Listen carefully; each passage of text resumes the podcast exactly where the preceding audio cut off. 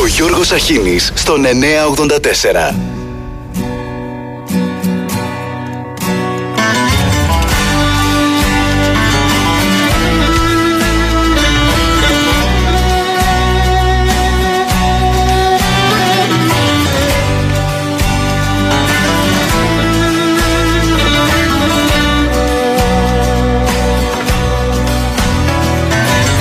Την Πινελόπη θέλω χρόνια να πετύχω και στο κατόφλι του σπιτιού μου να είναι εκεί.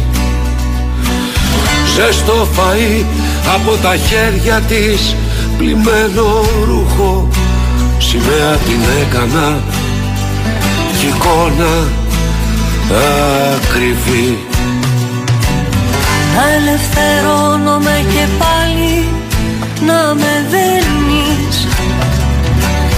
ένα κατάρτι που το λένε υπομονή.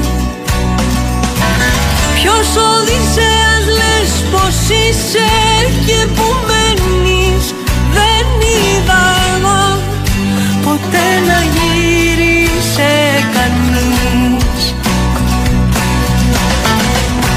Έχουμε φτιάξει μια οδύσσια που μπατάρει Πετάει στα σύννεφα και μπάζει από παντού Τρέμω συνέχεια μη με πάρουνε χαμπάρι πως είμαι εδώ μα πάντα κάπου αλλού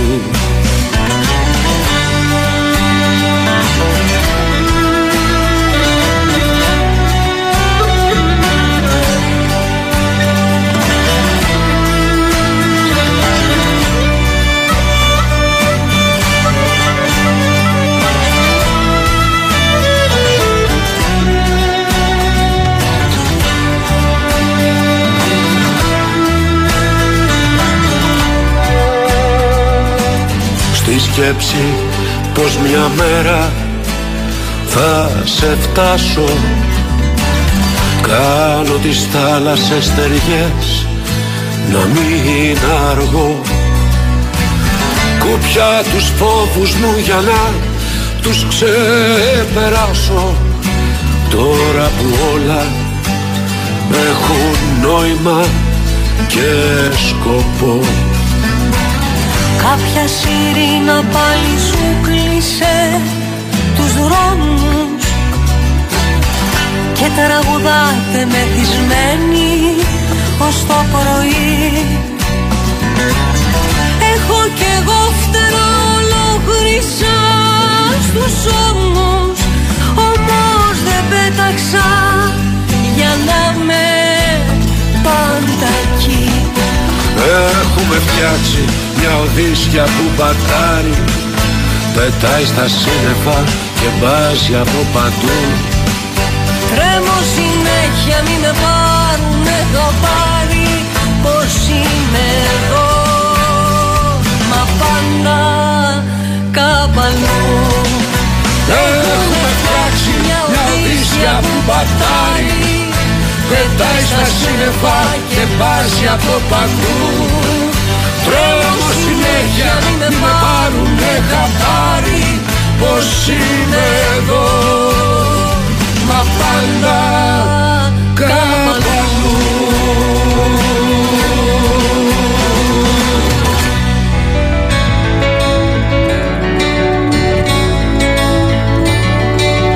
Καλημέρα σε όλους και όλες.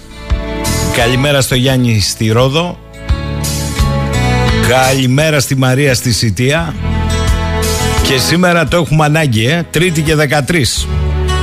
Και το λουρί της μάνας.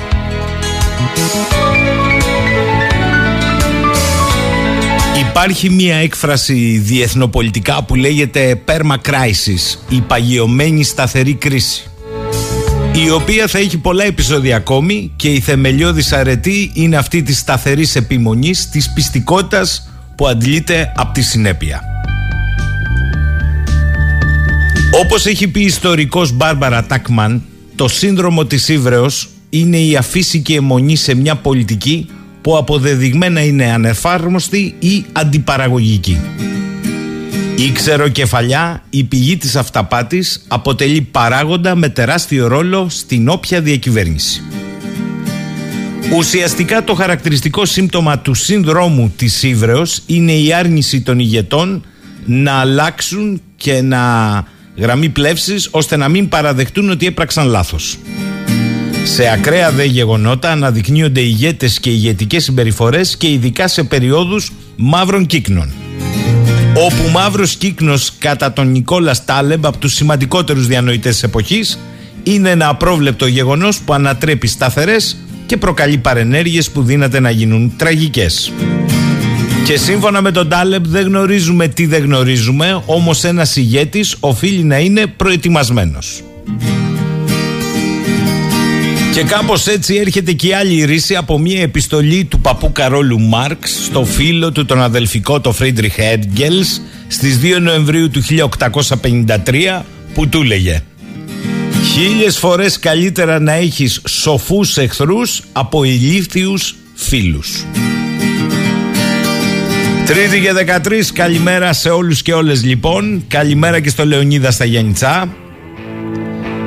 Γκώσαμε από πατριωτισμό και μηδενισμό. Γκώσαμε. Πολλά τα ερωτήματα. Χειραγωγή ψήφου των μειονοτικών το προξενείο σε πολύ μεγάλο βαθμό και το επιχειρεί και το πράττει. Η αρχική του στρατηγική υπήρξε η στήριξη μειονοτικών συνδυασμών με Σαδίκ, Φαΐκογλου, Μολά και ούτω καθεξής. Η αλλαγή του εκλογικού νόμου με πανελλαδικό όριο 3% για να μπει ένα κόμμα στη Βουλή ανάγκασε και την Άγκυρα να αλλάξει τακτική και οι υποψήφοι της μειονότητας να πολιτεύονται μέσω κομμάτων πανεθνικής εμβέλειας.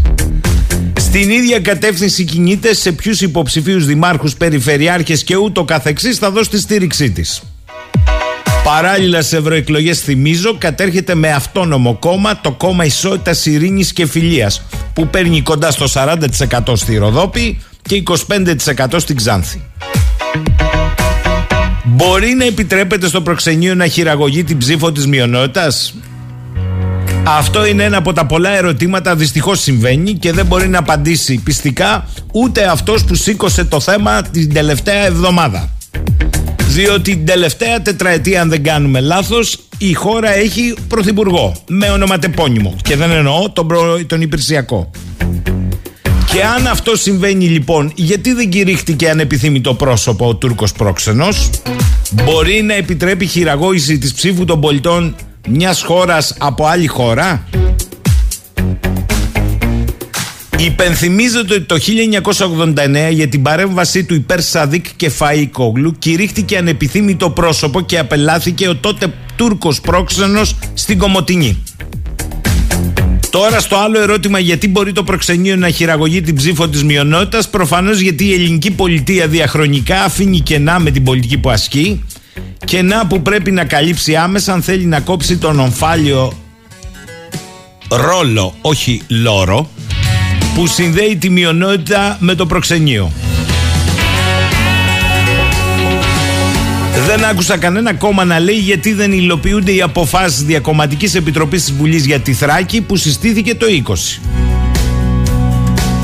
Χειραγωγούσε την ψήφο από παλιά, βεβαίως. Μια ματιά στους εκλογικούς πίνακες θα σας δείξει τη διαχρονία του θέματος. Τότε γιατί ετέθη το θέμα τώρα θα πει κάποιος, για πολλούς λόγους. Πρώτα πρώτα γιατί εδώ έχουμε εκλογές σε λιγότερο από δύο εβδομάδες. Και δεν είναι μόνο το ακροατήριο της μειονότητας στην περιοχή, είναι και ένα άλλο ακροατήριο ιδιαίτερα ευαίσθητο, από το οποίο αλλιεύουν ψηφαλάκια και η ελληνική λύση και η νίκη. Άρα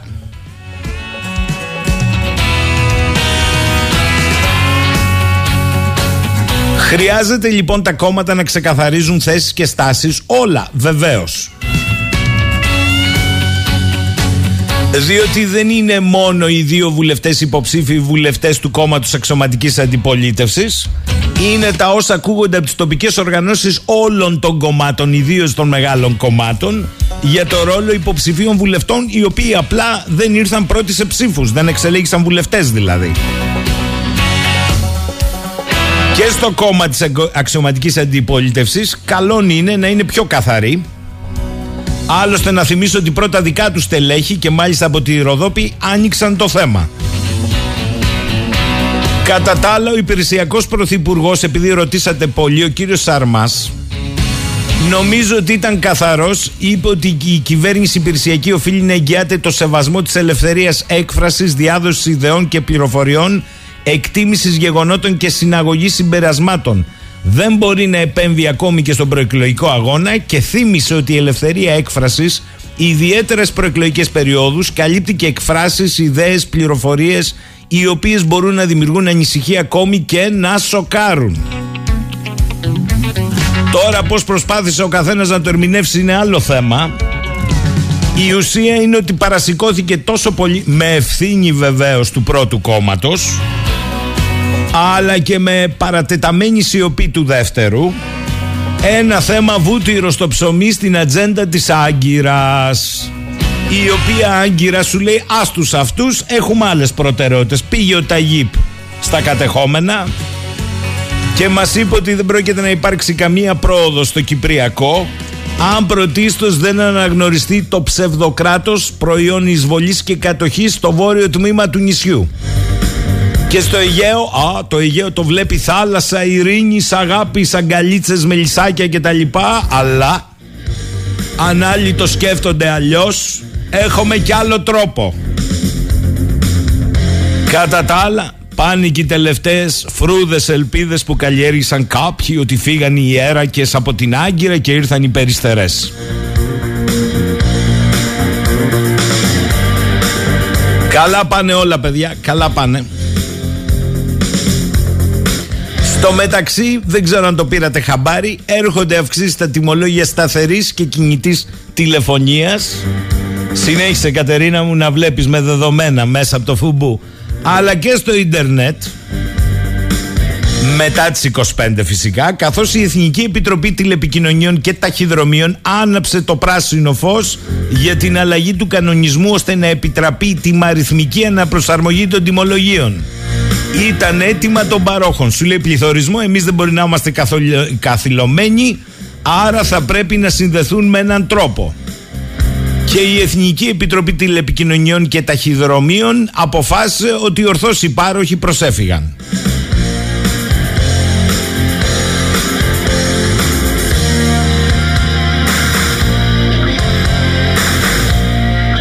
Εντάξει θα μου πείτε δεν χάλασε ο κόπος Ας πληρώσουμε μερικά μεγαμπάιτ παραπάνω δεν ξέρω αν είναι έτσι παιδιά ή αν έτσι νομίζουμε αλλά η ουσία είναι ότι τα τιμολόγια θα τα δούμε να παίρνουν την ανηφόρα.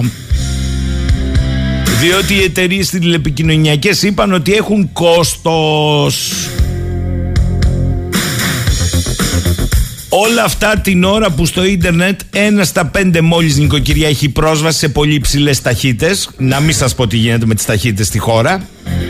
Και βάσει των στοιχείων στη σταθερή ευρυζωνικότητα, οι τιμές στην Ελλάδα είναι ελαφρώς αυξημένες συγκριτικά με τον ευρωπαϊκό μέσο όρο. Δηλαδή, αυξημένες τιμές από ταχύτητες, αφήστε το. Αλλά έρχεται και άλλη ανατίμηση στα ράφια των σούπερ μάρκετ. Έως 30%. Αν δεν το έχετε πάρει χαμπάρι, οι τιμές των τροφίμων αυξάνονται για 24 μήνες στη σειρά, εκ των οποίων στους 14 με διψήφιο ποσοστό. Νέες ανατιμήσεις θα περάσουν σταδιακά στα ράφια μέχρι τα τέλη Ιουλίου. Άρα το Market Pass το βλέπω να συνεχίζεται.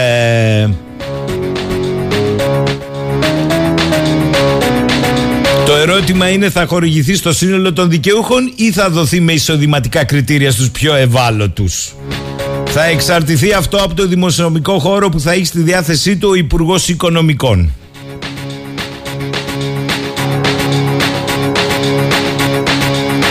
Πάντως μέσα σε ένα χρόνο έχουμε ανατιμήσεις μόνο στο ψωμί και στα δημητριακά 11,1 στα κρέατα 11,9 στα ψάρια 5,2 στα γαλακτοκομικά και τα αυγά 18, στα έλαια και τα λίπη 15,8, στα φρούτα 2,6, στα λαχανικά 9,7, ζάχαρη, σοκολάτες, γλυκά παγωτά 10,3, λιπά τρόφιμα 14,2, καφέ, κακάο, τσάι 13,2, Μεταλλικό νερό όσοι θέλετε Αναψυκτικά χυμούς φρούτων 12,9 Αλκοολούχα ποτά μη σερβιριζόμενα 8,3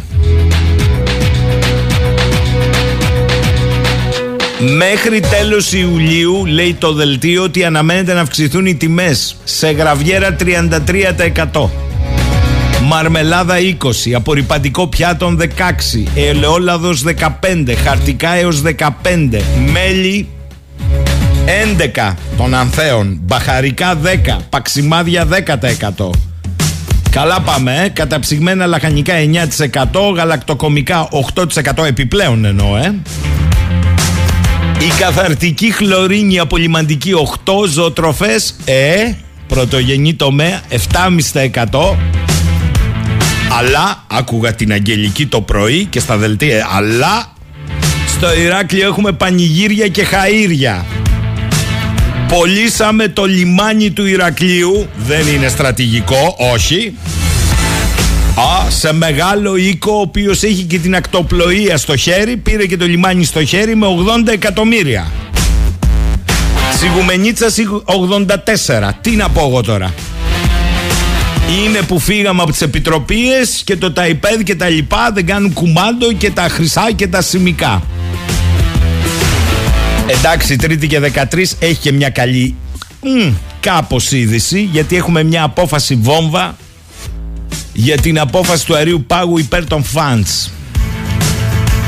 Η αντισαγγελία εφετών άνοιξε ένα μικρό παράθυρο ελπίδας για τους χιλιάδες δανειολήπτες που κινδυνεύουν να χάσουν τα σπίτια και τα κίνητά τους από τα φαντς. Αυτό πέρασε ντούκους στις εκλογές. Ε; Λοιπόν, έδωσε παραγγελία για εκ νέου έρευνα διότι όπως έκρινε η αντισαγγελέας εφετών Εκατερίνη Ρούμπι Μάλλον έχουμε παραβίαση δικαστικού απορρίτου για την απόφαση του αερίου πάγου υπέρ των φαντς όταν η εισαγγελία πρωτοδικών Αθήνας που έκρινε σε πρώτο βαθμό την υπόθεση την είχε αρχιοθετήσει. Η είδηση είναι πολύ σημαντική διότι θα ξανααναπεμφθεί για να ερευνηθεί πώς διέρευσε η απόφαση πριν καν καθαρογραφεί. Εντάξει, απολότελα, καλή και η Παναγιώτη.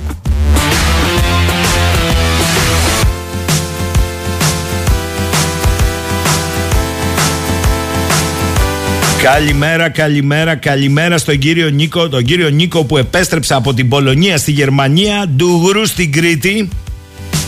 Για μόνιμη εγκατάσταση. Α πρόσεχες, κύριε Νίκο μου, θα περάσουμε καλά, στο υπόσχομαι. Λοιπόν. Καλημέρα και στο φίλο τον Ηλία. Ο Βασίλης λέει δηλαδή κατά τη ρίση της κυρίας Μπακογιάννη, αν οι μουσουλμάνοι δεν ψηφίσουν τη Νέα Δημοκρατία, θα τους αλλάξει την πίστη; παιδιά, αφήστε γιατί όπως το είπε χθες, το είπε. Το είπε ο, ο πρέσβης επιτιμή, αλλά κοψοράψαν τις δηλώσεις του και βγάλαν, ο Ιφαντής, και βγάλαν και σχόλια μετά εκατέρωθεν, οι θυγμένοι όλοι, από όλα τα κόμματα. Οπότε τι να πεις. Ο Λεωνίδας λέει μετά τη, τα όσα είπε ο πρέσβης χθες τον 984 για επέμβαση δικαιοσύνη ούτε η κουβέντα. Η θέα, η θέα όμως ήταν η θέα όμως ήταν λέει η Ντόρα. Εντάξει. Ο πρέσβης τα είπε και στους μεν και στους δε όποιος κατάλαβε κατάλαβε και είχε και μία συνέχεια το πράγμα πρέπει να πω διότι τον πρέσβη δεν τον σχολίασε επίσημα το κόμμα της εξωματικής αντιπολίτευσης, αλλά όπως γράφτηκε σε κάποια site, τον σχολίασαν πηγές. Ότι έχει απομακρυνθεί εδώ και χρόνια από το κόμμα της εξωματικής αντιπολίτευσης, όχι τόσο για τις απόψεις του, αλλά κυρίως για τη συνωμοσιολογική διάσταση των θέσεών του στα θέματα εξωτερικής πολιτικής και για την ασυνάρτητη συμπεριφορά του. Στη θητεία του δε αργότερα λένε κύκλοι Ω πρέσβης στην Τεχεράνη είχε υποστεί πειθαρχική δίωξη επί Υπουργείας στο εξωτερικών Νίκου Κοτζιά για ζητήματα οικονομικών ατασταλιών με τις βίζες.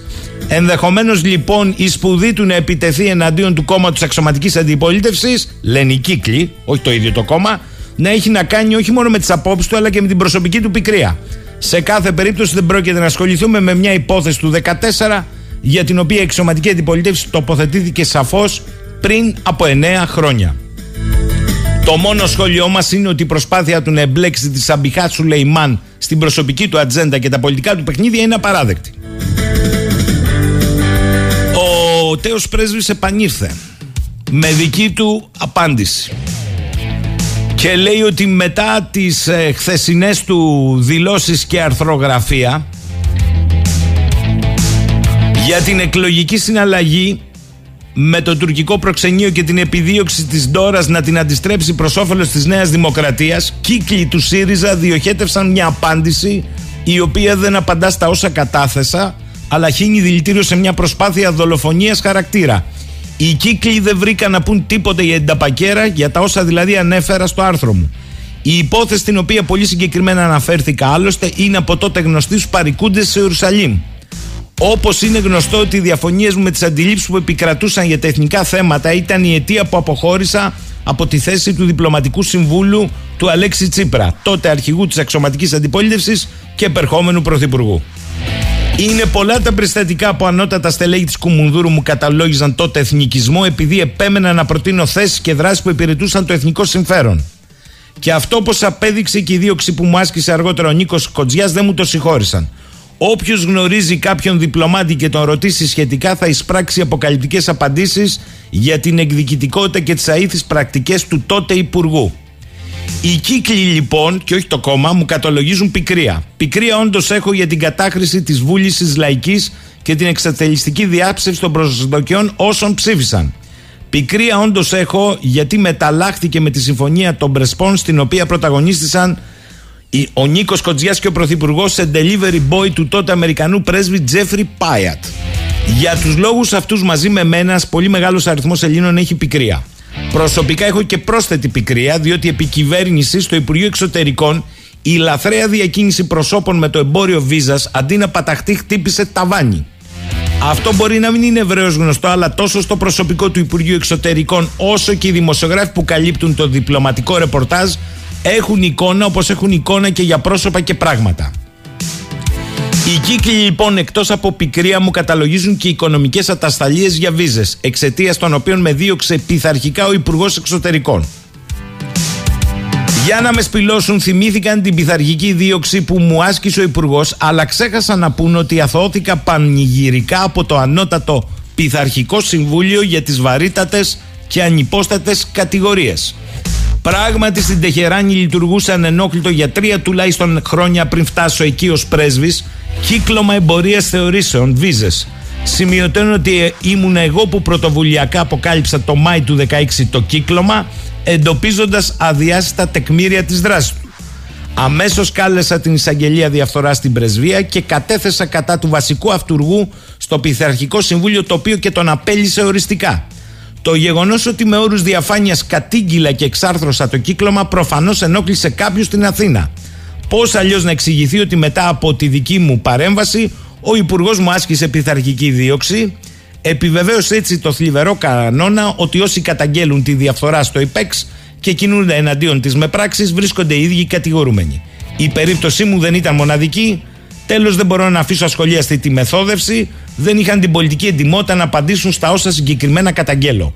Να δώσουν τέλος πάντων τη δική τους εκδοχή. Δεν το κάναν επειδή δεν μπορούν να αμφισβητήσουν ούτε κεραία πόσα ανέφερα. Δεν είχαν όμως ούτε το πολιτικό θάρρος να εκδώσουν ανακοίνωση για να μπει επίσημα τα όσα διοχετεύτηκαν ως κύκλοι. Βλέπετε καταλήγει ο κύριος Πρέσβης, η δολοφονία χαρακτήρα γίνεται υπόγεια χωρίς να αναλαμβάνεται η πολιτική ευθύνη.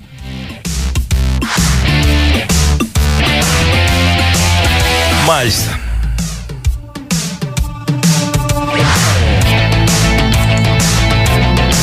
Σπύρος, όποιος πιστεύει ότι τα κόμματα θα τους δώσουν από τα δεινά που έρχονται και ότι θα τους σώσουν από τα δεινά που έρχονται και ότι κάποιοι κύκλοι τα λένε συνωμοσιολογικά, τους λέμε πίσω έχει η αχλάδα την ουρά.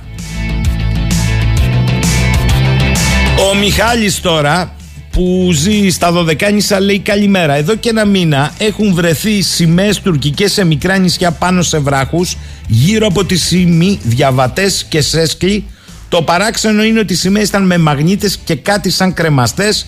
Πιθανόν κάποιοι μεταφέρουν τις σημαίες με ντρόν και τις τοποθετούν πάνω σε μπετοσίδερα που έχουν βάλει Έλληνες ψαράδες μετά τα ίμια.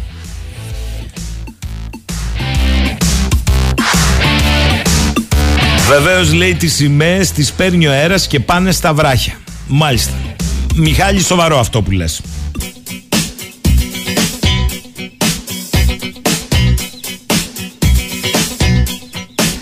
10 και 39 λεπτά. Στο μεταξύ, όσο εμείς βάζουμε νερό στο μήλο της ατζέντα τη μειονότητας, όπως λέει, στη Θράκη ο Ερντογάν, στο εσωτερικό, ο Ερντογάν επισκέπτηκε τα κατεχόμενα. Παράδοση είναι αυτό. Και εκεί έβαλε, ενταφίασε τις όποιες ελπίδες και προσδοκίες είχαν και Έλληνες αναλυτές ότι μπήκαν τα γεράκια στο ράφι και ήρθαν οι περιστερές. Τα μηνύματα που έστειλε και για το Αιγαίο και για την Κύπρο μ, για πείτε μου τώρα πώς τα λένε οι αναλυτές οι ψύχρεμοι εδώ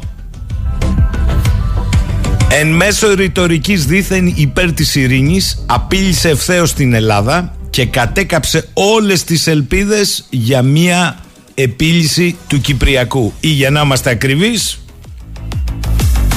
ο Ερντογάν έκλεισε την πόρτα σε όλους όσους υποτίθεται ότι ακόμη ενδιαφέρονται από τον Οργανισμό Ηνωμένων Εθνών με τους ειδικούς απεσταλμένους μέχρι την Ουάσιγκτον, τις Βρυξέλλες των γραφειοκρατών και φυσικά το γνωστό περίφημο Foreign Office του Λονδίνου που, δυ, που δυστυχώς για όλους απεργάζεται διαρκώς λύσεις.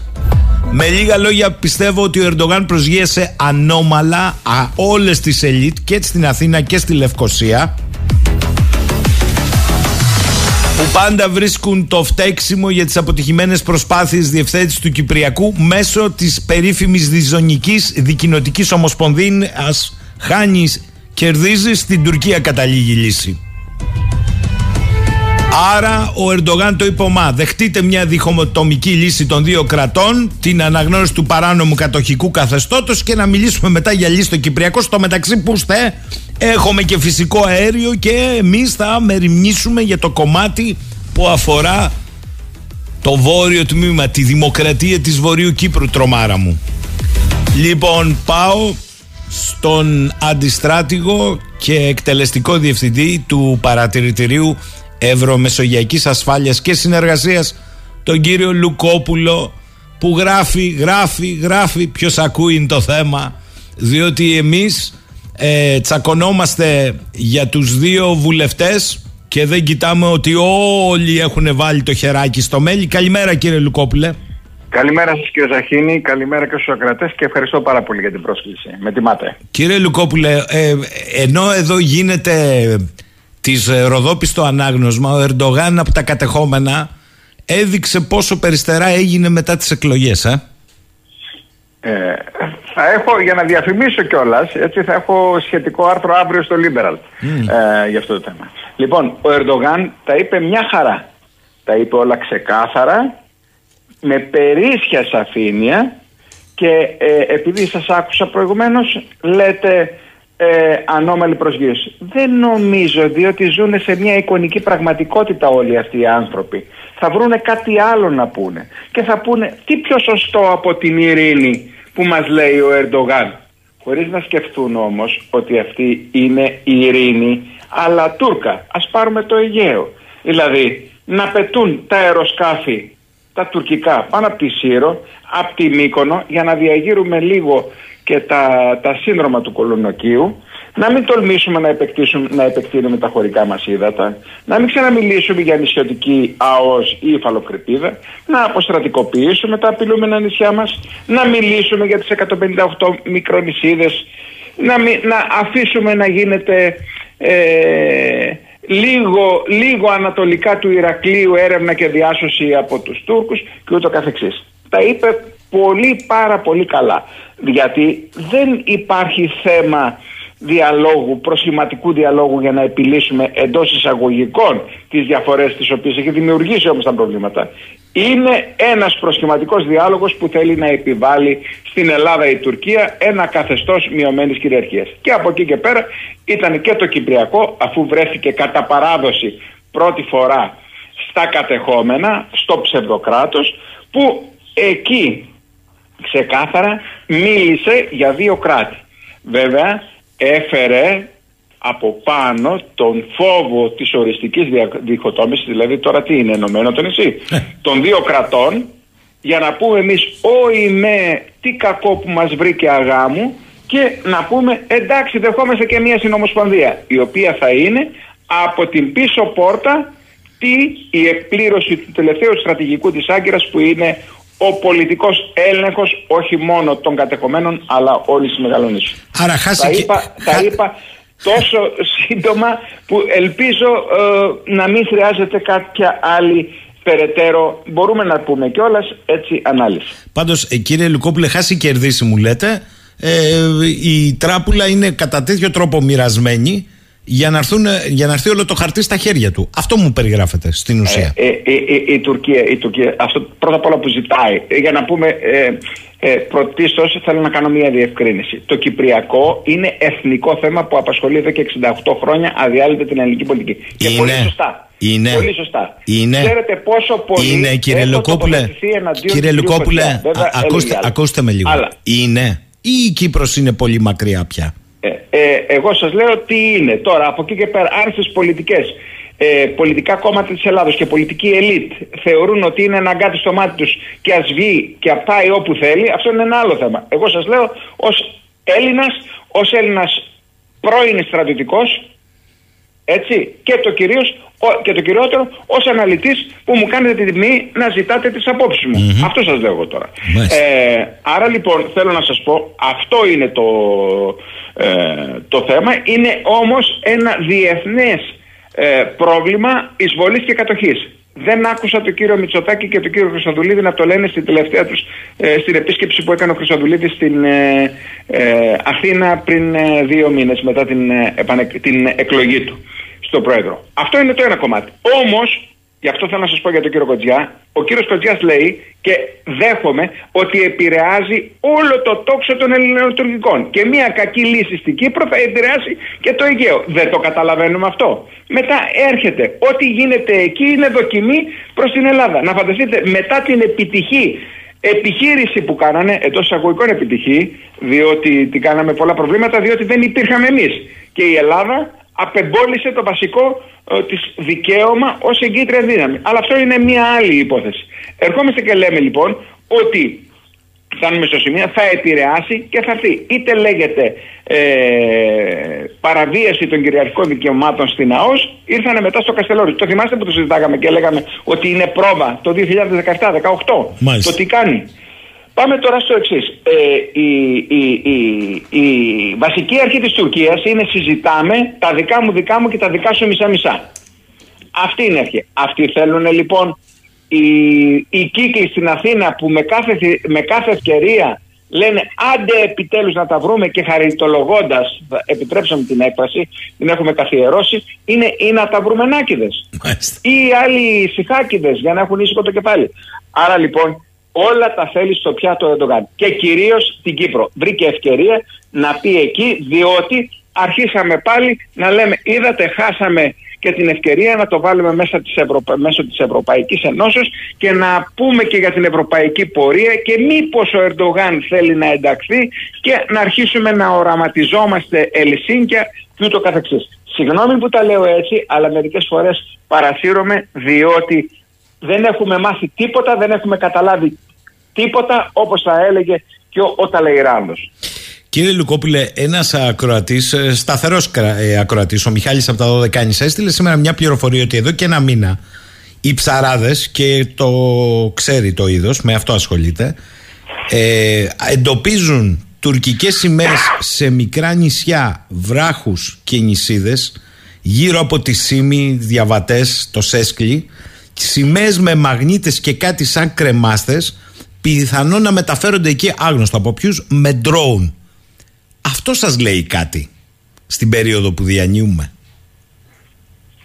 Με, με βρίσκεται λίγο απροετοιμάστο σε αυτό ότι εφόσον ε, δεν αμφισβητούμε τον κύριο Μιχάλη τι λέει αλλά εφόσον αυτό το οποίο έχει διαπιστώσει είναι αυτό που είναι όντως, όντως υπάρχει κάποιο θέμα και κυρίως ε, ε, συνδέεται με κάποια στρατική δραστηριότητα μελλοντικής εκμεταλλεύσεως. Δεν μπορώ όμως να πω κάτι επ' αυτού παραπάνω από τη στιγμή που δεν έχω περισσότερα στοιχεία. Μάλιστα. Ε, λέει ο Λεωνίδας από τα Γιάννητσά και θα έρθω στα υπόλοιπα. Κύριε Λουκόπουλε, λέει με συγχωρείτε. Η Κύπρος είναι μακριά και αυτοί που αποφασίζουν πολιτικά στον πρώτο και τελευταίο βαθμό έχουν βάλει και το Καστελόριζο μακριά. Για να τα λέμε, λέει, να καταλαβαίνόμαστε πλέον τι γίνεται εδώ. Ε, αυτό, αυτό υπόθηκε κάποια στιγμή. Ε, η Κύπρος δεν είναι μακριά. Ε, δεν, ε, δεν πρέπει να το βλέπουν. Είναι ένα άλοθη το οποίο δημιουργήθηκε και δεν είναι μόνο, γιατί πρέπει να τα πούμε, δεν είναι μόνο αυτό επειδή υπόθηκε από την κυβέρνηση Εθνικής Ενότητας με, του Κωνσταντίνου Καραμαλή την πρώτη, ε, είναι και αυτοί οι οποίοι κάνανε το πραξικόπημα και για το οποίο είχα, υπήρχαν σχέδια και για το οποίο δεν έπραξαν τίποτα. Γι' αυτό μιλάμε περί προδοσίας, για την ε, δικτατορία, για να τα ξεκαθαρίζουμε τα πράγματα. Εάν από εκεί και πέρα όμως εγκαταλείψαμε τους Κύπρους στην τύχη τους και ακόμα επιθυμούμε, ο τέτοιος είπε πολύ σωστά ο Αρχιεπίσκοπος της Κύπρου, ε, είπε ότι υπάρχουν πολιτικά κόμματα στην Ελλάδα ε, θα έπρεπε να πει όλος ο πολιτικός κόσμος, πραγματικά δηλαδή έτσι, που θα ήθελα, αν είναι δυνατόν, να πατήσουμε το κουμπί να επιληθεί όπως είναι, να το αφήσουμε και να τελειώνουμε γιατί είναι μεγάλο αγκάθι, ρε παιδιά. αυτή είναι η πραγματικότητα. Το θέμα είναι από εκεί και πέρα, όπως είπαμε, αφού απομακρύνεται η Κύπρος, και στην Κύπρο η Ελλάδα, πρέπει να το πούμε αυτό το πράγμα κύριε Σαχίνη και, και το λέω παντού και το γράφω παντού, ότι η Ελλάδα δεν έχει μόνο συμβατικές υποχρεώσεις ως εγγυήτρια δύναμη. Έχει ιστορικές υποχρεώσεις έναντι του ελληνισμού που είναι εκεί και έστω και ένας να υπήρχε, αντιστρέφοντας αυτό που είπε ο Νταβούτογλου, ένας ελληνική συνείδηση να υπήρχε κάτοικος, θα έπρεπε η Ελλάδα να είναι εκεί. Και τέλος, έχει στρατηγικά συμφέροντα. Φανταστείτε λοιπόν μια ολοκληρωτικά ελεγχόμενη ε, από την Τουρκία Κύπρο. Άρα λοιπόν όλη αυτή η κουβέντα περί του μακριά, ε, πολύ σωστά το, το θέτει ο φίλος μας από τα Γιάννητσά, αν άκουσα καλά, και από την καρδιά της Μακεδονίας, πολύ σωστά πρέπει να εξαλειφθεί. Διότι μετά την απομάκρυση της Κύπρου ήρθε και η απομάκρυση του Καστελόριζου. Ελπίζω όμως ότι όλα αυτά που ακούγονται, γιατί και το Καστελόριζο είναι αγκάθι στο μάθη της Τουρκίας, όλα αυτά που ακούγονται να μην είναι αληθή. Τώρα, ενώ συμβαίνουν αυτά, στο εσωτερικό έχουμε μπλακεί τα τελευταία 24 ώρα σε μια συζήτηση με επίκεντρο τη Ροδόπη, όπου ε, ρωτώ από την εμπειρία που έχετε και στην ανάλυση. Δηλαδή, θα πέσει κανείς από τα σύννεφα αν μετά τις εκλογές, στην όποια προσπάθεια διερευνητικών επαφών με την Τουρκία, το πρώτο θέμα που θα θέσει ο Ερντογάν θα είναι το ζήτημα μειονότητα στη Θράκη; Και ποιος είπε ότι δεν έχει τεθεί το θέμα της μειονότητας για τη Θράκη. Έχει τεθεί. Την τουρκική. Έχει τεθεί. Πολύ σωστά το λέτε. το πρώτο είναι αυτό. Ναι, ναι. Και ξέρετε πότε τέθηκε; Δημοσίως. Επειδή μας είπε και ο κύριος Δένδιας ότι συναντήθηκε τον ε, Ιούλιο του, ε, 20, του 20 στην, ε, στο, στις Βρυξέλλες. Με μία ημέρα μετά τη συνάντηση Μητσοτάκη Ερντογάν στις Βρυξέλλες, μία ημέρα, του 21 συγγνώμη, μία ημέρα, ξέρετε τι έγινε; Υποβλήθηκε στον ΟΗΕ η γνωστή επιστολή Συνηρλίογλου. Τη θυμάστε ποια είναι; Βεβαίως. Είναι αυτή η οποία εν είδη μανιφέστου τοποθετείται ε, τοποθετεί η Άγκυρα όλες τις απαιτήσεις. Και εκεί μέσα αναγράφεται σαφώς το θέμα της καταπίεσης της τουρκικής μειονότητας. Έκτοτε όμως πολλές φορές το έχει αναφέρει και ο Ιμπραήμ Καλίν, ο Μιλίχιος Ιμπραήμ Καλίν ως alter ego του Τούρκου Προέδρου που τώρα είναι επικεφαλής αρχηγός των μυστικών υπηρεσιών της περιβόητης ΜΙΤ της Τουρκίας το έχει πει, το έχει ξεκαθαρίσει, το έχουν πει πάρα πάρα πολύ ακόμα και μιλήχοι ε, ε, πολιτικοί οι οποίοι υπήρχαν στην πλευρά του Κιλιτζάρογλου όπως ο κύριος Νταβούτογλου που κάποιοι Αμερικάνοι θα τον ήθελαν να τον δούνε υπουργό εξωτερικών σε μια άλλη κυβέρνηση και θέλω να σας πω από εκεί και πέρα υπάρχει. Το θέμα είναι όπως έχει τεθεί, όπως δημιουργήθηκε, είναι συνυπεύθυνα όλα τα κόμματα, όλος ο πολιτικός κόσμος, η τοπική αυτοδιοίκηση, θα πάμε και εκεί, για το πώς χειριζόμαστε τους μειονοτικούς υποψηφίους. Δεν σημαίνει ότι όλοι οι μειονοτικοί υποψήφοι ελέγχονται από το τουρκικό προξενείο. Το τουρκικό όμως προξενείο ελέγχει σε πολύ μεγάλο βαθμό, ίσως και σε 80-90% ε, τους υποψηφίους, τους πώς τους τοποθετεί, σε ποιες παρατάξεις τους βάζει και ποιον υποστηρίζει. Αυτό λοιπόν θέλω να σας πω δεν είναι τυχαίος ότι υποστηρίχθηκαν δύο. Και αυτό που υπόθηκε από κάποιον βουλευτή να ε, ξεκαθαρίσουν τώρα τι είναι, αν είναι Έλληνες μουσουλμάνοι ή Τούρκοι, ε, αν είναι Έλληνες μουσουλμάνοι βουλευτές ή Τούρκοι ε, βουλευτές του Ελληνικού Κοινοβουλίου είναι αληθές. Αλλά θα πρέπει να τους πάρουμε όλους. Όλους σας λέω. Ακόμα και ο κύριος Ιλχάν Αμέτ ε, που είχε εκλεγεί με 11.000 ψήφους το Μάιο του 2012 και είχε ανεβάσει το ποσοστό του κόμματος, του προσωπικού κόμματος της κυρίας Μπαγογιάννη στο 18% ήταν τότε εκλεκτός του προξενείου. Αυτή είναι η πραγματικότητα και αυτή πρέπει να δούμε. Κλείνοντας, θέλω να σας πω ότι υπάρχουν διαχρονικές ευθύνες για το που έχουμε φτάσει μέχρι τώρα. Δεν μου λέτε κύριε ε, Λουκόπουλε, επειδή είστε ένας ε, και γνώστης αλλά και σοβαρός αναλυτής. Δηλαδή σοβαρά τώρα πέσανε από τα σύννεφα τα κόμματα, ε, ε προσποιούνται. Ε, συγγνώμη για το έλαντε, αλλά. Δεν ξέρουν, δεν ξέρουν το ρόλο του προξενιού και υπάρχει ένα λογικό ερώτημα. Με συγχωρείτε, υπάρχει ένα λογικό ερώτημα. Εγώ θα περίμενα αυτό να τα ακούσω και από τον αρχηγό της εξωματικής αντιπολίτευσης, που οφείλει και αυτός να ξεκαθαρίσει στα το του οίκου του, διότι το θέμα σηκώθηκε και από ε, στελέχη του κόμματός τους στη Ροδοπή. Ωστόσο, θα περίμενα, αφού η κυβέρνηση διαστόματος Κέρτσου, η προηγούμενη, όχι υπηρεσιακή, είπε ότι ενημέρωσε τον αρχηγό της εξωματικής αντιπολίτευσης πριν την προεκλογική περίοδο, θα περίμενε ο αρχηγός της εξωματικής αντιπολίτευσης να θέσει ένα ερώτημα. Ο πρωθυπουργός, τον οποίο υπάγεται η ΑΕΠ, τι έκανε τότε για τη δράση του προξενιού. δηλαδή, απλά.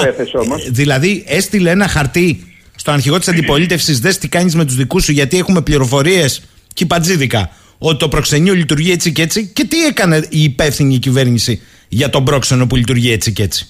Δεν είναι καταρχήν, θέμα; Καταρχήν, κύριε Σαχίνη, πρέπει να πούμε ότι αυτό δεν έπρεπε να υποθεί. Έστω και αν πολιτικά στέλνει στο καναβάτσο το ΣΥΡΙΖΑ. Αυτή είναι η πραγματικότητα, έτσι. Δεν έπρεπε να υποθεί.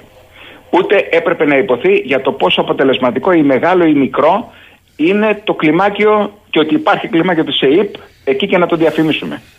Έτσι δεν είναι; Μάλιστα. Καταλαβαίνετε τώρα. Όλα αυτά καταγράφονται. Εκεί όμως που είναι το σημαντικό είναι ότι ήξεραν. Τα κόμματα γνωρίζουν πολύ καλά και έχουν και δικούς τους ανθρώπους. Είτε λέγεται ΣΥΡΙΖΑ, είτε λέγεται Νέα Δημοκρατία, είτε λέγεται οτιδήποτε. Την άλλη φορά ο κύριος Τηλιανίδης δεν βγήκε. Το θυμαστε Δεν, δεν βγήκε. Ε, ε, η, η, πολιτική αυτή την οποία ξέρω διαχρονικά διότι και στην έχουμε υπηρετήσει και έχουμε μελετήσει και στην ε, Ροδόπη και σε όλη την ε, Θράκη συνολικά ε, έξι μιλάμε για ε, δέκα χρόνια κοντά έτσι. Ε, το προξενείο ή η τουρκική πλευρά όποια και αν είναι και επειδή έχει πάρει πολύ αέρα κοιτάζει. Πάντοτε να έχει δικούς του ανθρώπους και στην αντιπολίτευση και στην κυβέρνηση. Δεν κόλλησε τώρα στην κυβέρνηση. Επίσης, θα πρέπει να πάρουμε και τους υποψηφίους και της Νέας Δημοκρατίας και δίκιο. του Πασόκ Γιατί... και όλους και να τους ρωτήσουμε. Γιατί περνά... περνάει, το... περνάει στον Ντούκο, έχετε δίκιο που επιμένετε, διότι οι δύο εξελέγησαν. Οι άλλοι που δεν εξελέγησαν με τα άλλα κόμματα, αντιστοίχως, τι ακριβώς έχουν πει για το θέμα της μειονότητας; Γνωρίζουν τα κόμματα που κουνάνε το δάχτυλο, διότι υπάρχουν υποψήφοι τους που έχουν πει τα ίδια.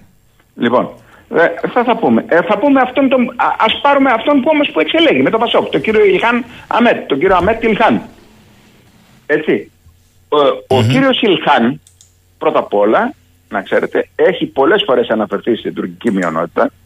Δεύτερον, έχει συμμετάσχει σε έναν που θεωρούμε παράνομα εδώ, σύλλογο αλληλεγγύης της Δυτικής Θράκης, μίλησε με φωτογραφία, μπορείτε να τη βρείτε αυτήν, με φωτογραφία πίσω του Αχμέτ Σαντίκ, του γνωστού, έτσι μειονητικού, ο οποίος μιλούσε ακόμα και για απόσχηση, έτσι, δεν μιλούσε όμως για δικαιώματα.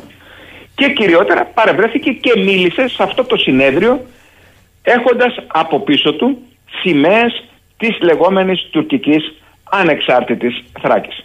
Αυτά γιατί δεν λέγονται. Μάλιστα. Γιατί, το, γιατί, Όπως, γιατί δεν λέγεται, ας μας πει και ο, ο συμπατριώτης σας εκεί, και ο, δεν, δεν, δεν στρέφουμε τώρα πολιτικά, και ο κύριος Ανδρουλάκης, τι σχέση ή τι έχει πει ο κύριος Μπουγάν; Κύριος ο οποίος Μπουρχάν. επίσης δεν εξελέγει. Ναι. Καταλάβατε. Ε- Είναι, είναι αυτό το θέμα. Άρα μπορούμε τώρα κάτι να κάνουμε. Πολύ λίγα μπορούμε να κάνουμε. Και να σας πω και κάτι άλλο. Αυτή τη στιγμή δηλαδή γενικότερα λέμε ότι για τους Άρα η- δεν η- είναι η λάθος, μειονότητα- δεν είναι λάθος η εργαλειοποίησή της για προεκλογικούς Α, λόγους. Για προεκλο- Τραγικότατο, τραγικότατο αυτή τη στιγμή, τραγικότατο. Και να σας πω κάτι, λαϊκίστικα, δεν έπρεπε, δεν έπρεπε ε, ένα κόμμα το οποίο κυβέρνησε τέσσερα χρόνια αυτή τη στιγμή ξεκάθαρα μετά από την, ε, την πε- τεσσεράμιση του, του ΣΥΡΙΖΑ ένα, με αυτή την εμπειρία να πέσει σε αυτή τη λούμπα. Σας το λέω έτσι ξεκάθαρα. Η, η, η, η Γενική Γραμματέα ακόμα κυβερνάει για να το πούμε. Εντάξει, υπάρχει επίσημα υπηρεσιακή κυβέρνηση, αλλά ο μηχανισμός, ο κρατικός. Δεν έπρεπε να πέσει σε αυτή τη λούμπα. Εγώ αυτό το οποίο λέω. Και ιδιαίτερα μια έμπειρη πολιτικός, η οποία είναι και πρόεδρος της Διακομματικής Επιτροπής για τη Θράκη, η κυρία Μπακογιάννη. Θέλουμε να πούμε τα πράγματα όπως είναι. Ας τα πούμε όπως είναι. Κάποιοι στενοχωριούνται. Κάποιοι μπορεί να ε, πικραίνονται με αυτά τα οποία λέμε. Αυτή είναι η αλήθεια. Αυτήν έμαθα να υποστηρίζω και αυτήν θα ε, εκφράζω. Κύριε Λουκόπουλε, πριν σας αποχαιρετήσω, δεν θα το ξεχάσω, δεν θα τα αφήσω. Γιατί οφείλω να το πω αυτό προς του ακροατές, είναι υποχρέωσή μου. Είστε από τους ελάχιστους συνεπείς στην ανάλυση, ακόμη και σήμερα, που δεν είναι της μοδός, ενώ είμαστε με τη σωστή πλευρά της ιστορίας, των εξελίξεων στην Ουκρανία. Γράφετε και αναλύετε απανοτά, προς τιμήν σας. Κάποιοι άλλοι που πέρασε η μόδα εγκατέλειψαν το γεγονός και δεν έχουμε αντιληφθεί ότι με επίδικο την Ουκρανία αλλάζει όλος ο κόσμος ουσιαστικά.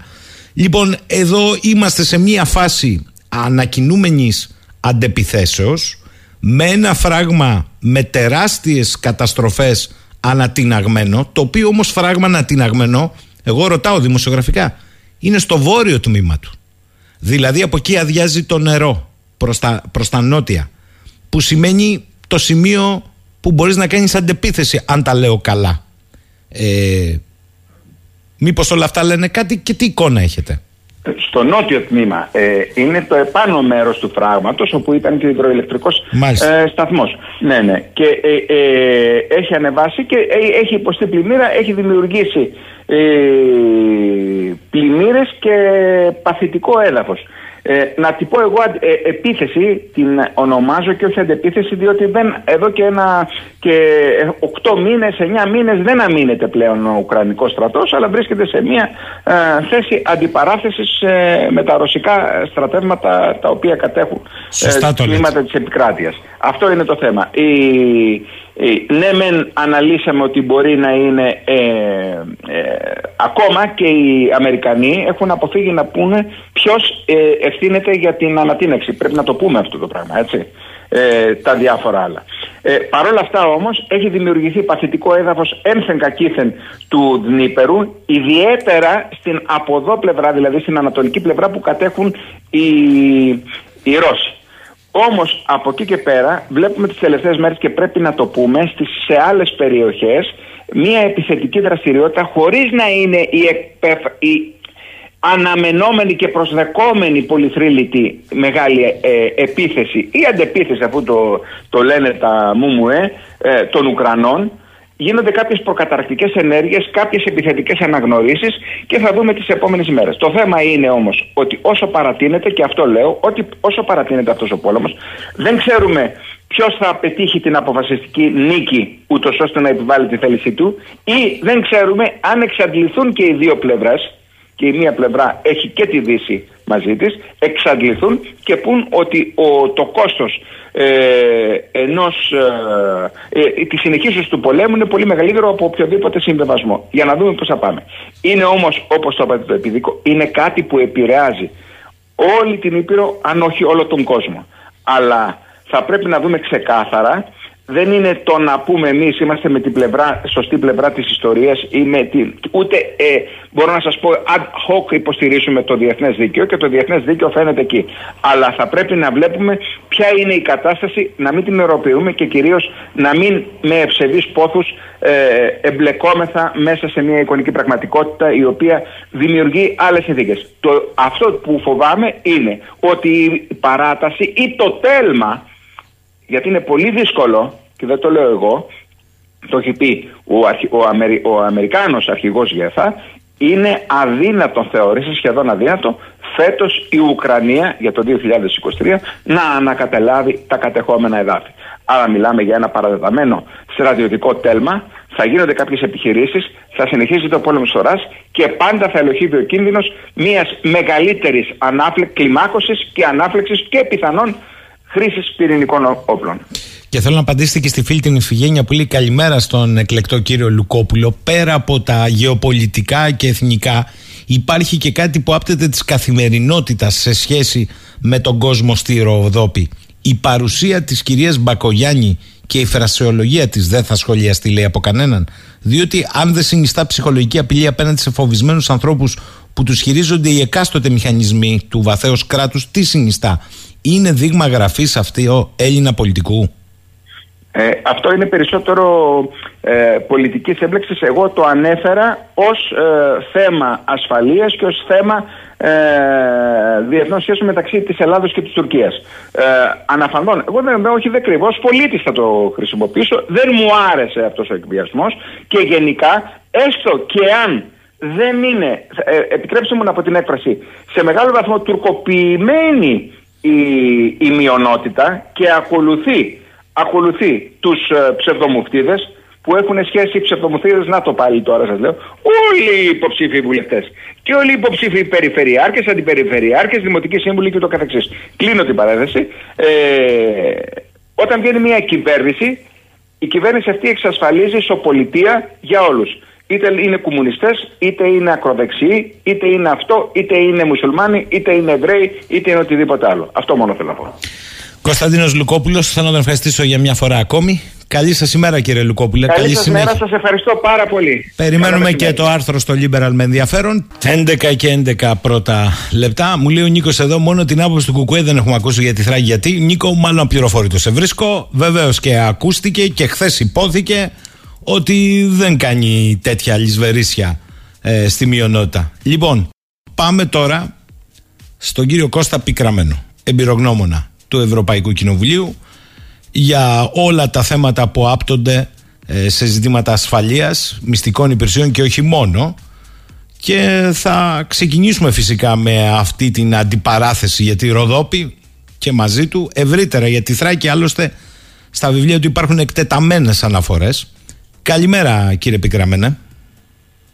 Καλημέρα κύριε Σαχίνη, ευχαριστώ για την πρόσκληση. Και εγώ για την αποδοχή της θεωρείτε άτοπο να συζητάμε 15 μέρες πριν την κάλπη ένα θέμα που εν πάση περιπτώσει η διαχρονία του δεν θα δικαιολογούσε τέτοια ένταση; Όχι να μην συζητιέται αλλά την ένταση με την οποία έχει έρθει; Εάν σας πω ότι την προηγούμενη εβδομάδα διάβαζα το βιβλίο του Αλέξη του Παπαχελά «Ένα σκοτεινό δωμάτιο» και τις δηλώσεις του Αβέροφ δεκαετία 70 που αποκαλούσε τουρκική την μουσουλμανική μειονότητα τα ίδια και ο Παπάγος, τα ίδια και ο Καραμαλής η εθνικόφρονα παράταξη δηλαδή δεκαετίες 50, 60, 70 είχαν οι ίδιες βαφτίσει εξαιτίας της λεγόμενης κομμουνιστικής απειλής τη μειονότητα Τουρκία. Το είπατε και εσείς εχθές με τα ίδια μας τα δάκτυλα βγάζουμε τα μάτια, μας τα είπε και ο κύριος Σαϊφαντής και ο κύριος Λουκόπουλος. Είναι γνωστά αυτά, κύριε Σαχή.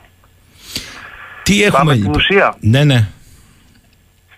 Η ουσία είναι ότι οι καταγγελίες του κυρίου Μητσοτάκη οι οποίες έχουν βάση όσον αφορά την δράση του προξενείου ε, το ελάχιστο που μπορεί να προκαλέσουν ως απορία στον ακροατή είναι γιατί επί τέσσερα χρόνια δεν έβαλε το προξενείο στη θέση του. Και όχι δεν το έβαλε διότι έχουμε κάποιο βίτσιο ελληνικό. Το προβλέπουν οι διεθνείς συνθήκες της Βιέννης περί προξενικών και διπλωματικών αρχών. Τα είπε χθες ο κύριος Αϊφαντής. Βλέπουμε λοιπόν ότι δεν υπάρχει πρόθεση ούτε ο ποινικός κώδικας να εξυγχρονιστεί ούτως ώστε αυτό για το οποίο κατηγορεί τους ε, βουλευτές του ΣΥΡΙΖΑ αλλά και τους βουλευτές του ΠΑΣΟΚ ε, ότι είναι ουσιαστικά υπό τον έλεγχο του προξενείου γιατί να μην υπάρχει πρόβλεψη στον ποινικό κώδικα ούτως ώστε να υπάρχουν και οι αντίστοιχες ποινικές κυρώσεις. Τι θέλω να πω; Τους στοχοποιεί ο κύριος Μητσοτάκης εν ολίγης, ως ε, εργαλεία ή αν θέλετε ο κόσμος καταλαβαίνει πρακτοριλίκη ε, υπέρ του προξενείου.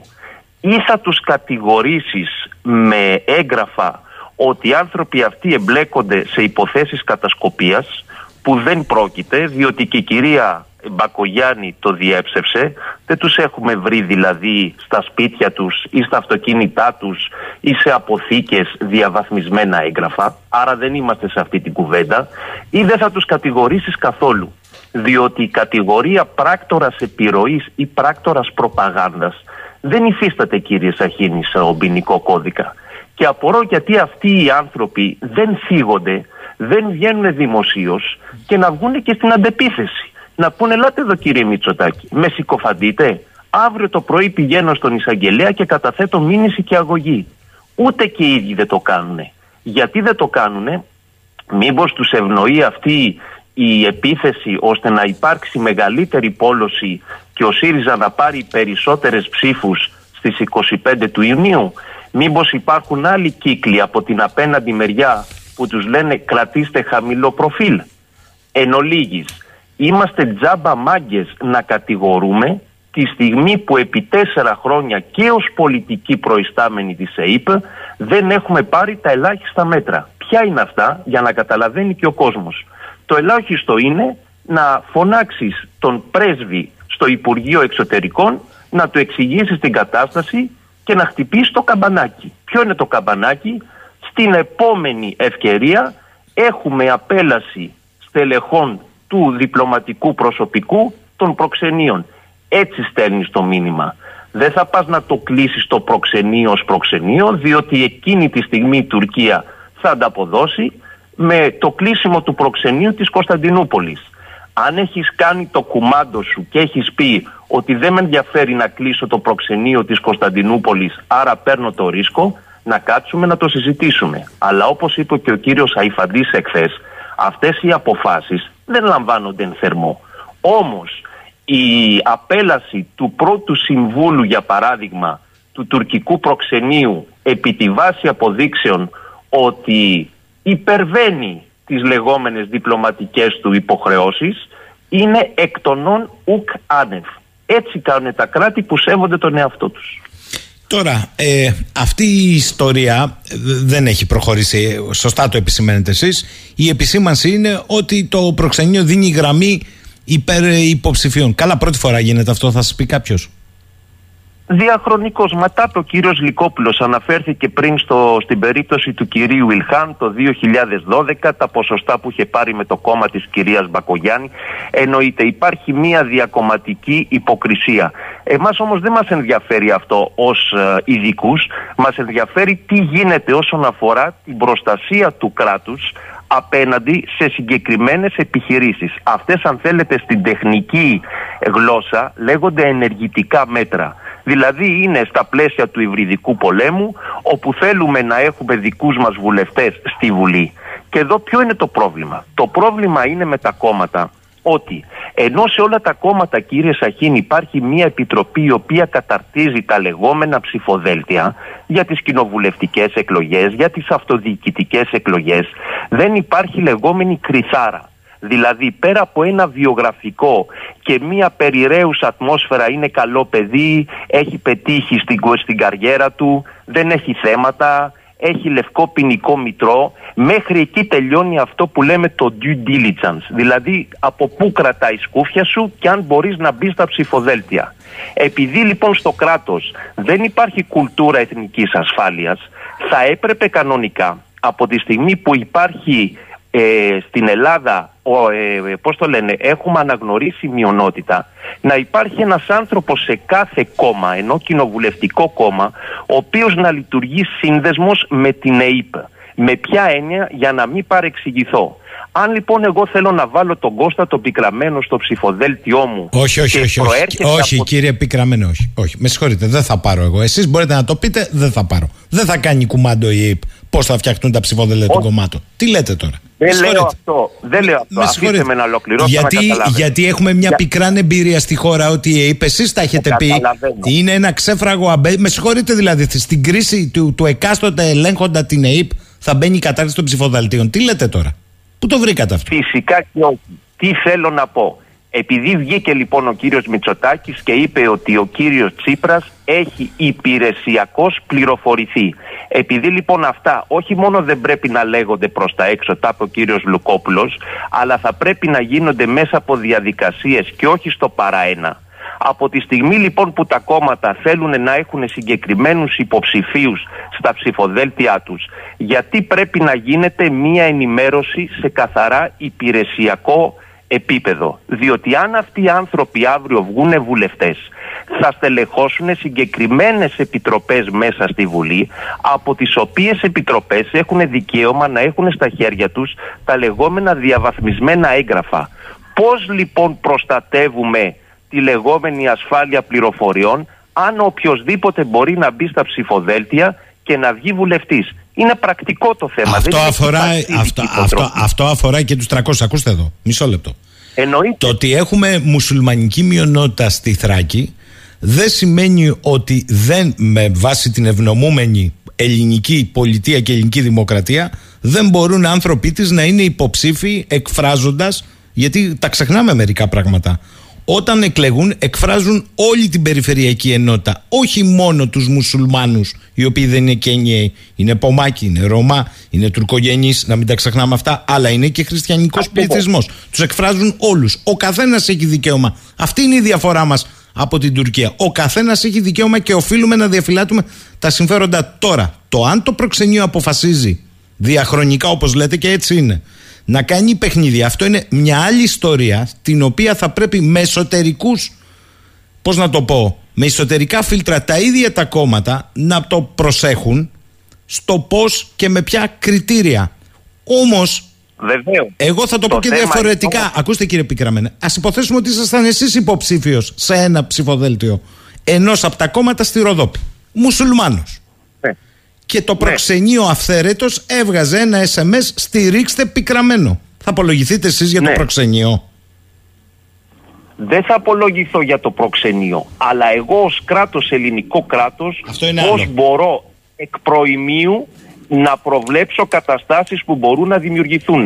Σε επίπεδο προξενείου απελάσω ανθρώπους οι οποίοι κάνουν παιχνίδια και κάνουν τις λεγόμενες και, καλυ... και καλυμμένες επιχειρήσεις σε επίπεδο όμως φυσικών προσώπων Ελλήνων πολιτών για να αποφύγω δυσάρεστες καταστάσεις αύριο εντός της Βουλής θα πρέπει να έχω μία συγκεκριμένη κρυθάρα. Δεν θα πει η ΕΕΠ βάλε αυτόνε, βγάλε αυτόνε. Θα υπάρχει όμως ένα πληροφοριακό δελτίο που θα ενημερώνει τα κόμματα τα οποία όμως μετά θα παίρνουν πλέον την ευθύνη πάνω τους.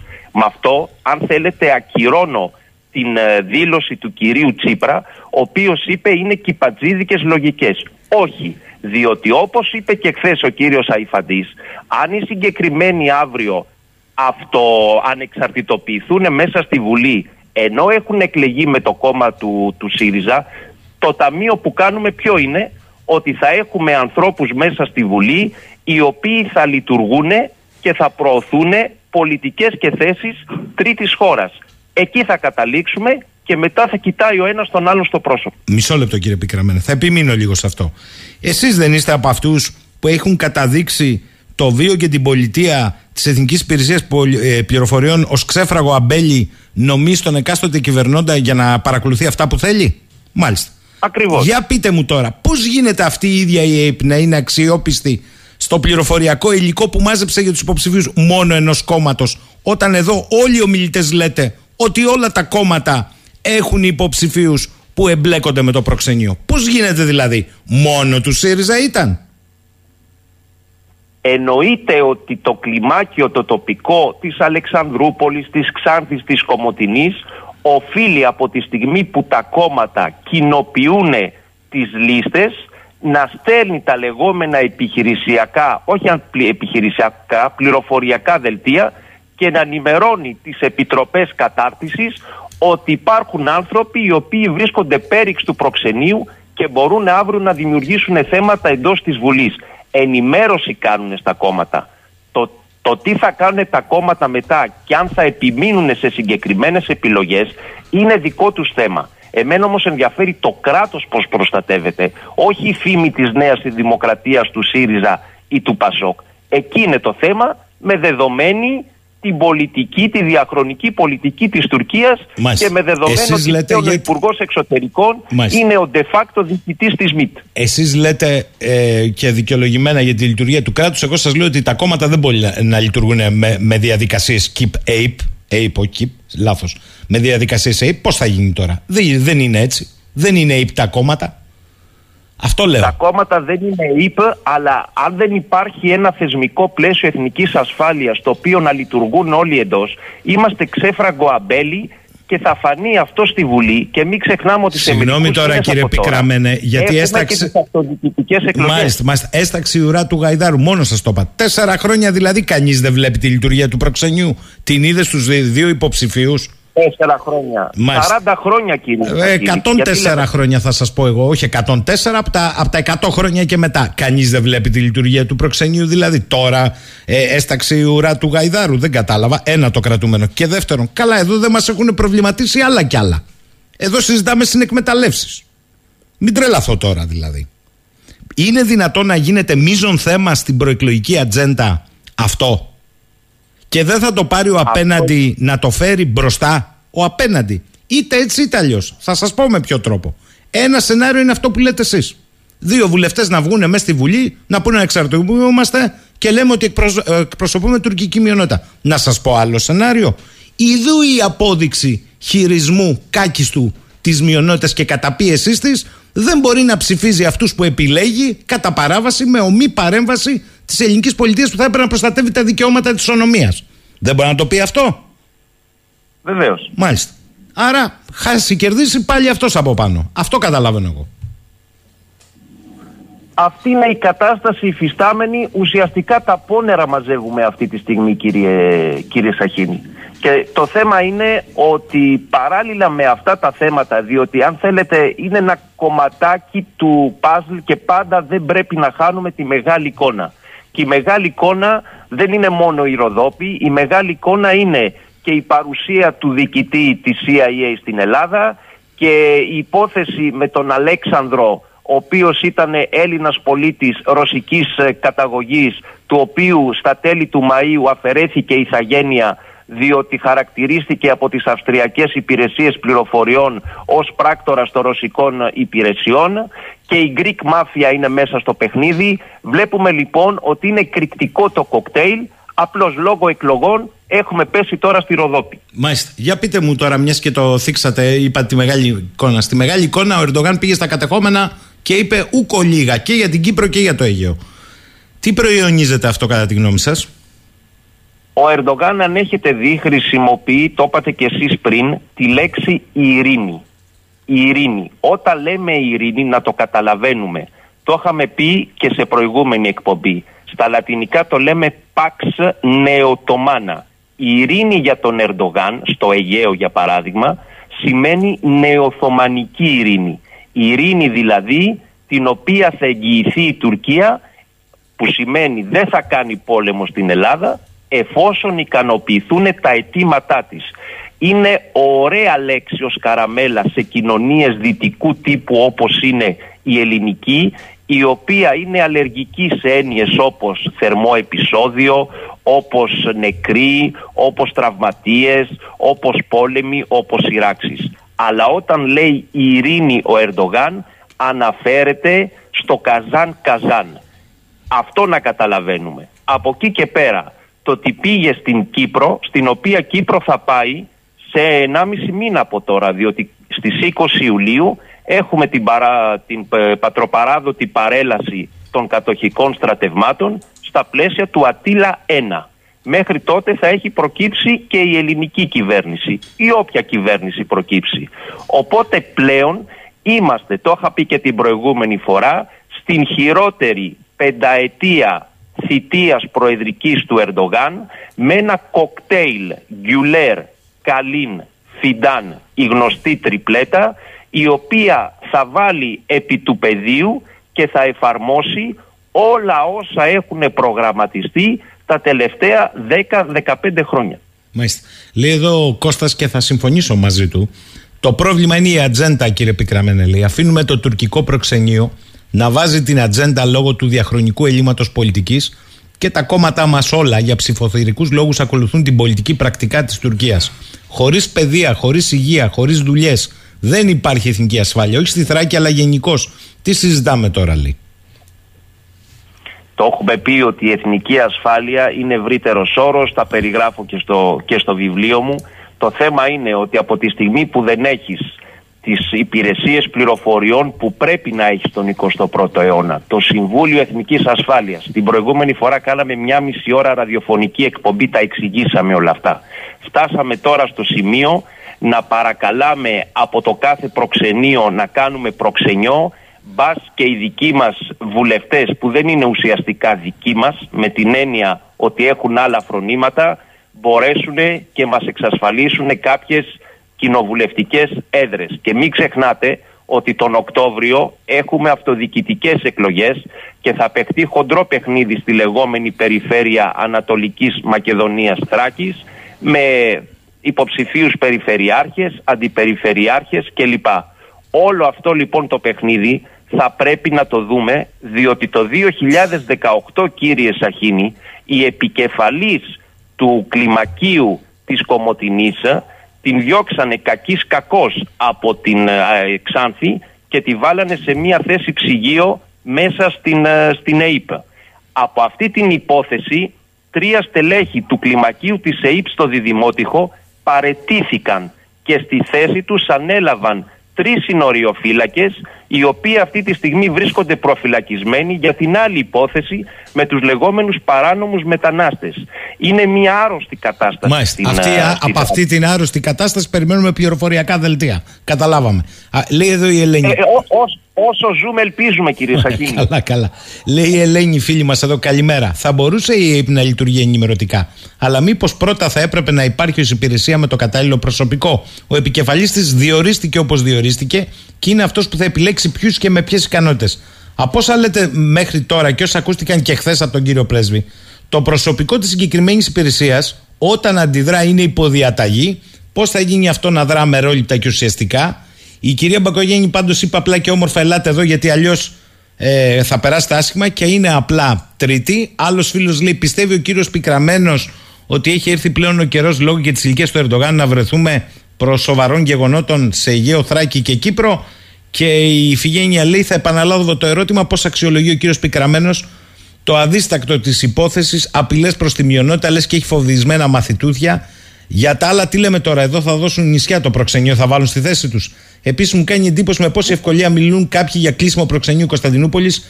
Έχουν ξεγραμμένει κάποιοι την εκεί πολύπαθη ε, κοινότητα. Με αυτό λέμε ότι η φοβία των Αθηνών ήταν και θα είναι πάντα ότι αν κλείσουμε το προξενείο στην Κομωτινή θα κάνει αντίπεινα η Τουρκία την επόμενη μέρα. Γι' αυτό το λόγο λέμε ότι δεν είναι ορθή απόφαση.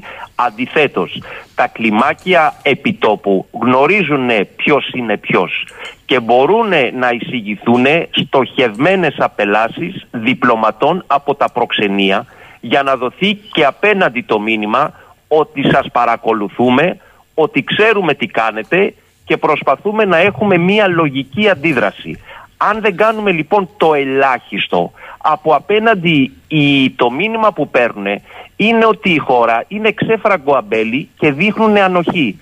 Και όσο δείχνεις περισσότερη ανοχή στο τουρκικό κράτος για αυτά που κάνει, τόσο περισσότερο θα συνεχίσει και θα εντείνει τις, τις δραστηριότητες του. Από εκεί και πέρα έχουμε πει πόσες φορές ότι η ΕΕ πρέπει να σπάσει σε δύο υπηρεσίες, μία μόνο για το εξωτερικό, μία μόνο για το εσωτερικό. Να φύγουν οι αστυνομικοί από την ΕΕΠ, να επιστρέψουν στις υπηρεσίες τους.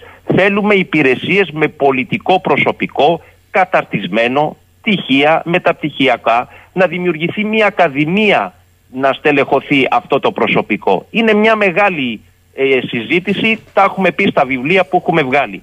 Και κάτι τελευταίο. Δείτε τώρα τι πρόκειται να γίνει. Με τον νόμο που ψηφίστηκε στις 9 Δεκεμβρίου του 2022 για την ε, αλλαγή στην ΕΕΠ, πλέον ξέρετε ότι οι βουλευτές του Κοινοβουλίου, αν η ΕΕΠ θέλει να τους θέσει υπό παρακολούθηση, θα πρέπει να στείλει την αίτηση στον πρόεδρο της Βουλής.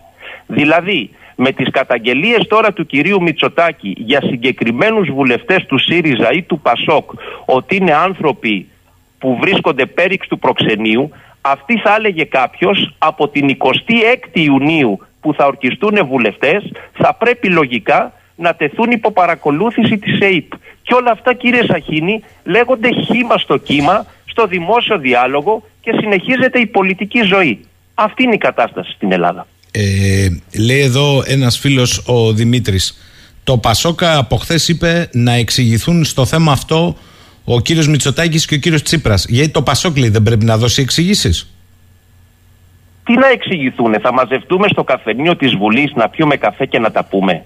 Συγγνώμη, είναι αυτή η θεσμική αντιμετώπιση πραγμάτων.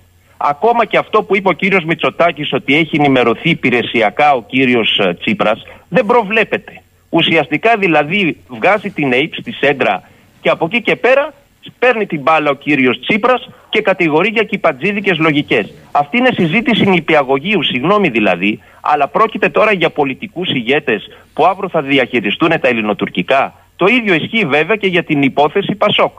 Διότι το έχω πει και άλλη φορά. Ο κύριος Ανδρουλάκης στην Ευρωβουλή είναι υπέρ του δέοντος όσον αφορά τις καταγγελίες του για την Τουρκία, τους παράνομους μετανάστευς, τις, ε, τις επιθέσεις που κάνουν τα το τουρκικό λιμενικό σε δικές μας λέμβους. Τον παρακολουθώ διότι είμαι στο Ευρωκοινοβούλιο. Αλλά από εκεί και πέρα, όσον αφορά τις επιλογές που κάνουμε για τα λεγόμενα ψηφοδέλτια στη Θράκη, λυπάμαι, αλλά υπάρχει μεγάλη αντίφαση.